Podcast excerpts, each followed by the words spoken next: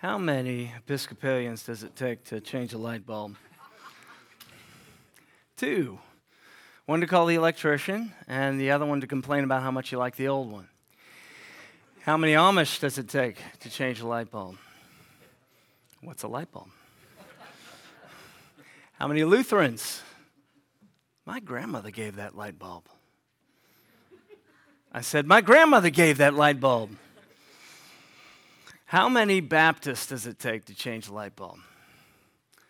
Probably around 15. You got to have two different committees one to decide who's going to change the light bulb, and the other to organize the potato salad. How many Presbyterians does it take to change a light bulb? Change?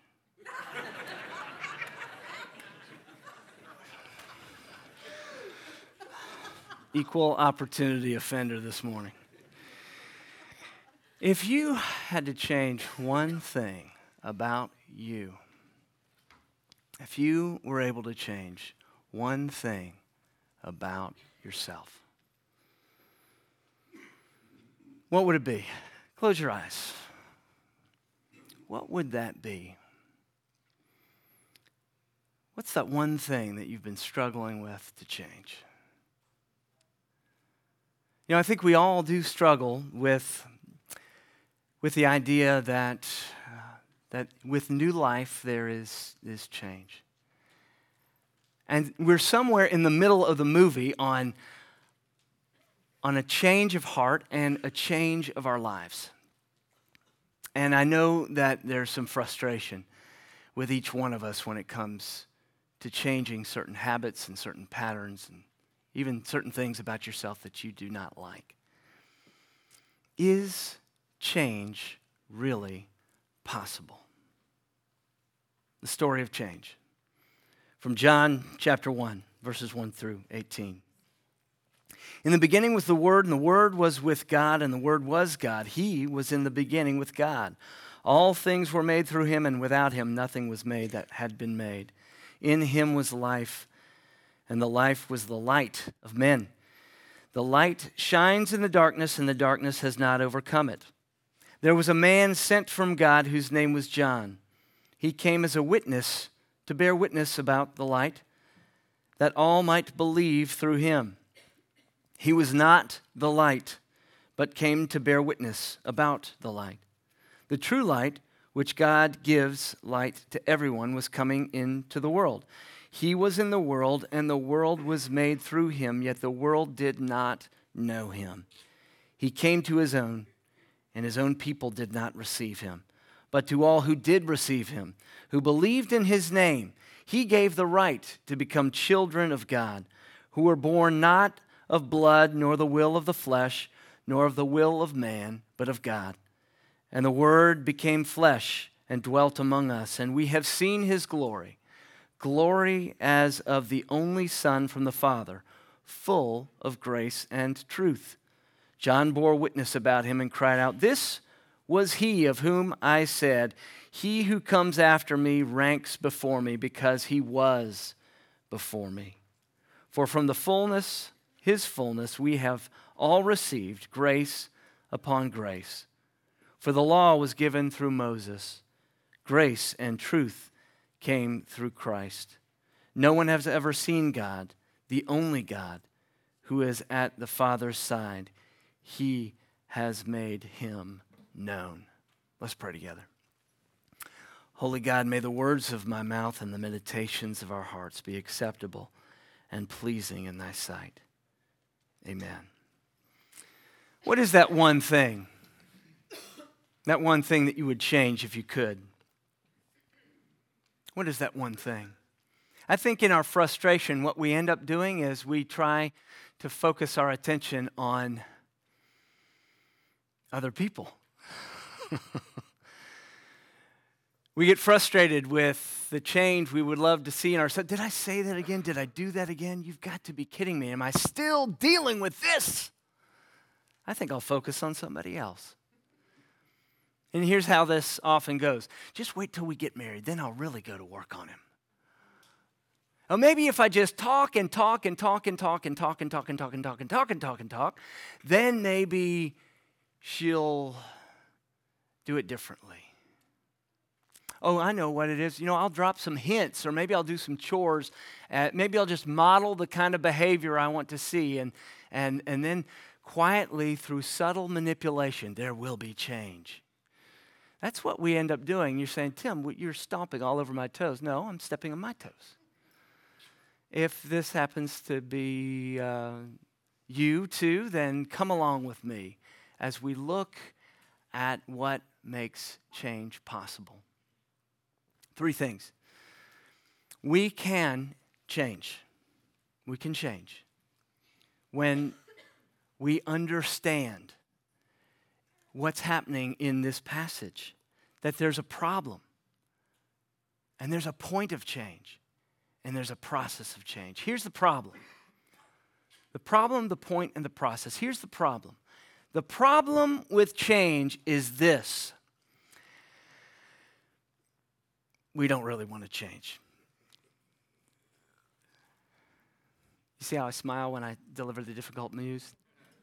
We don't really want to change. That's the problem.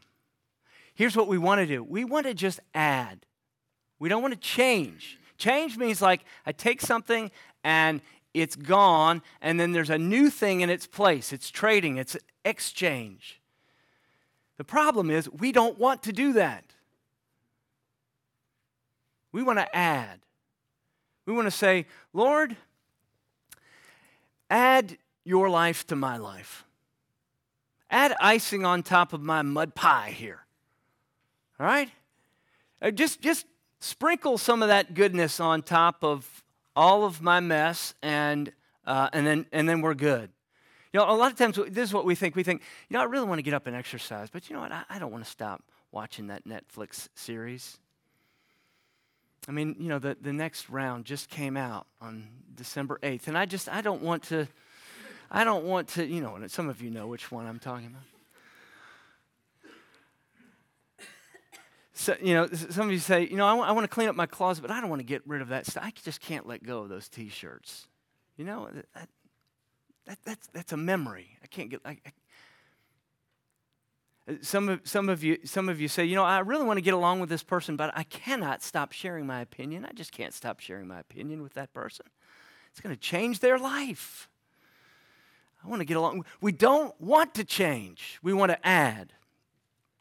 Sometimes when I'm talking to couples, and I may have said this at a wedding here, uh, it's, it's the illustration of a densely populated city compared to a person.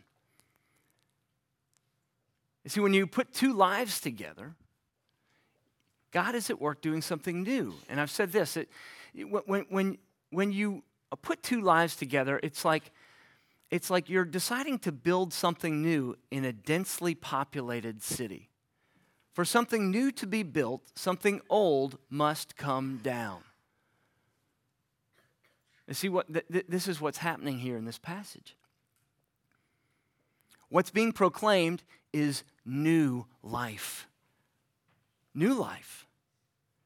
Not in addition to life, but new life.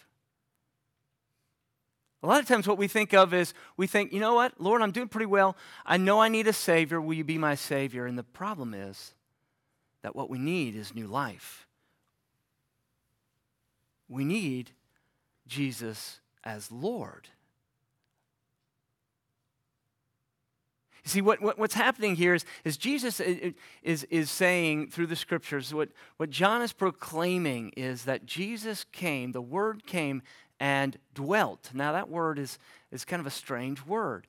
The word, uh, you know, there's, a, there's a, a thing called the Septuagint, and that's the Greek translation of the Old Testament. And the same word that's used here in the Greek is used in the Old Testament for tabernacle. Tabernacle that the Word became flesh and tabernacled among us. Last week I talked about the tabernacle and the fact that, that the priest would not enter into the Holy of Holies. That, that what would happen is they would, they would offer the prayers on, on the altar of incense and it would go up over the top of the curtain and into the, the ark of the area of the ark of the covenant, right? Moses, when he, he, he wanted to face God, but God said, You cannot face me and, and survive it. And so, what, what is Emmanuel? But, but God's saying, I, I am the Lord who would dwell with his people. How can that happen? It doesn't happen by God just adding his life to ours, it happens by him exchanging life for life. Apart from the life of Christ, we die. That's why Bonhoeffer said, when Christ calls a man, he bids him come and die. It's life for life. It's what's happening in, in the, the Christmas Carol story with Scrooge. What a great name, Scrooge. I love that. I mean, you can't come up with a worse, you know, Ebenezer Scrooge, right? Scrooge. This is a man who was pretty Scroogey.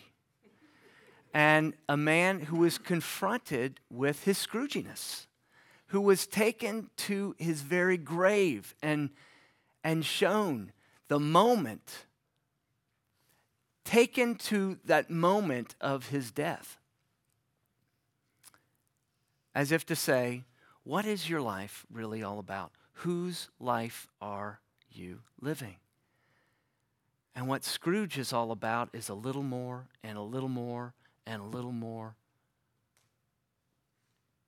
And what, what the scripture here is saying is it's, it's kind of a metaphor using life for life. You see, what, what he's saying is that a new life needs to be your life. And that means that, well, it's, it's a little like this. It's like there's a, a throne. I was hoping this would go a little smoother. And and it's kind of like the human will. It's like the executive chair of your life. And someone's going to sit there. And Scrooge is saying, It's me. I am the captain of my fate. I'm the Lord of my soul. And so when John is talking about new life, it's, it's kind of a metaphor. On one level, it's a metaphor that there is a different force, a different executive, a different Lord that is vying for your life. But it's also reality. It's to say, eh, with Scrooge, as he begins to say, I give up. I cannot save myself. I mess things up. I've messed myself up, my relationships. Lord, take this seat. It's life for life. Can the scriptures be any clearer than that? And yet, the problem persists. That even though maybe you've made some profession of faith, we continue to grip our lives. And, and so there has to be a point and another point and another point where we're seeing that, that God is indeed bringing change.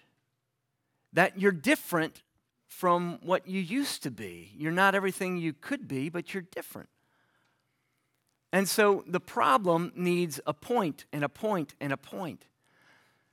Points in your life, not just once upon a time, one day and date when you walked the aisle or prayed some prayer, but to say, Lord, you are, you are, I, I am, I am shifting out of this chair and you're taking the place, your life for my life. How does that happen? What is that point?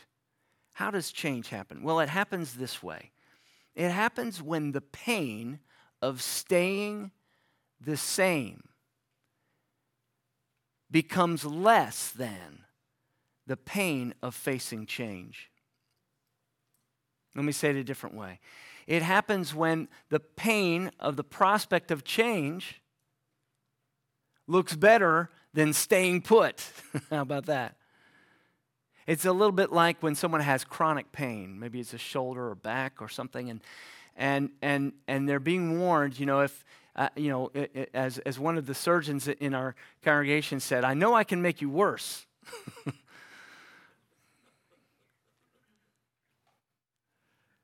and so and so you kick the can down the road of of of having that surgery, of having that surgery, because you want to make sure that that if you're going to undergo surgery, there's going to be an improvement.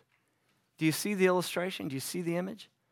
You see, the pain of staying put, sometimes it feels better than the prospect of change.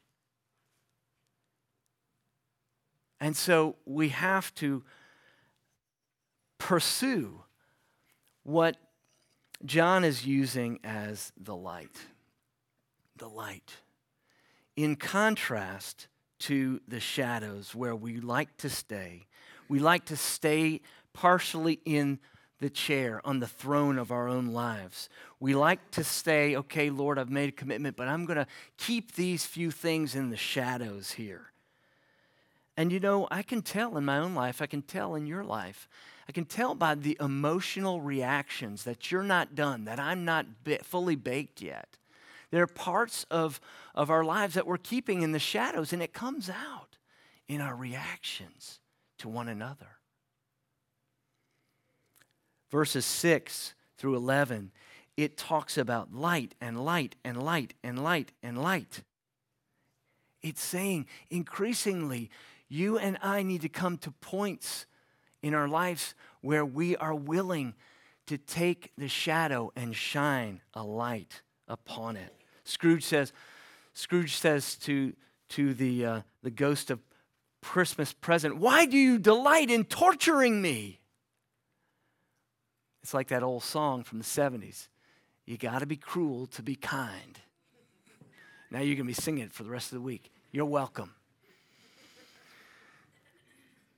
Showing us our shadows requires bringing us light. But when you're, you're being, you're under the conviction of the Holy Spirit, what's happening is you're not just being shown shadows, you're being given more light. And so to see the, the ugliness of your life that remains, to see what part of you is sitting on the throne, to see the, the lingering brokenness is not just to be shown your shadowy self, it's to be presented with more light. Don't run from it.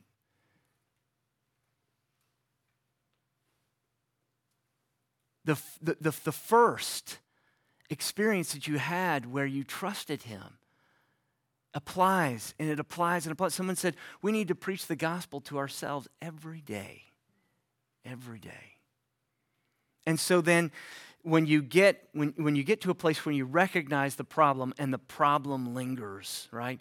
And you get to the place where you recognize there needs to be a point where you're willing to let the shadows have light expose them. To put something on the table you know a lot of you know, let me put it this way. A lot of times uh, when, when people are in conflict they'll say they'll, they'll say should i talk to him about this thing? And and this is what i say almost every time. Okay every time i say yes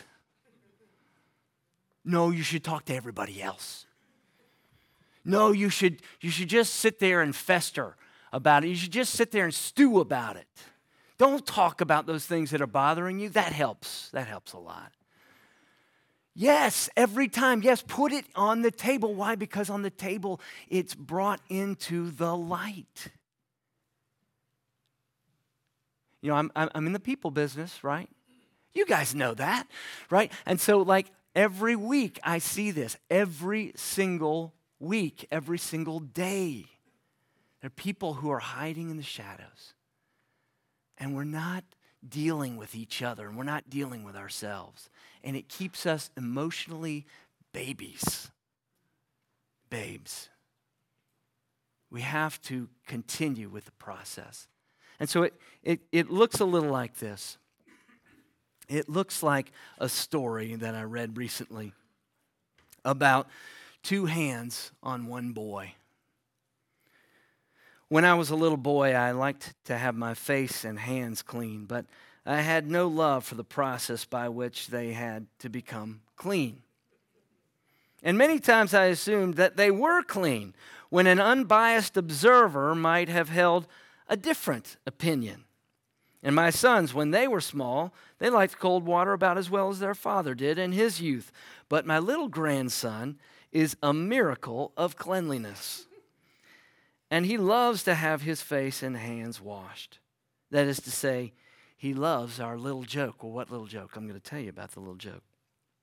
It came about this way the little lad had come to visit me and my wife, and he arrived in time for lunch. And I said, Let's go wash your hands. And he said, They need no washing. Then I said, Let me wash one hand to see how the other looks beside it.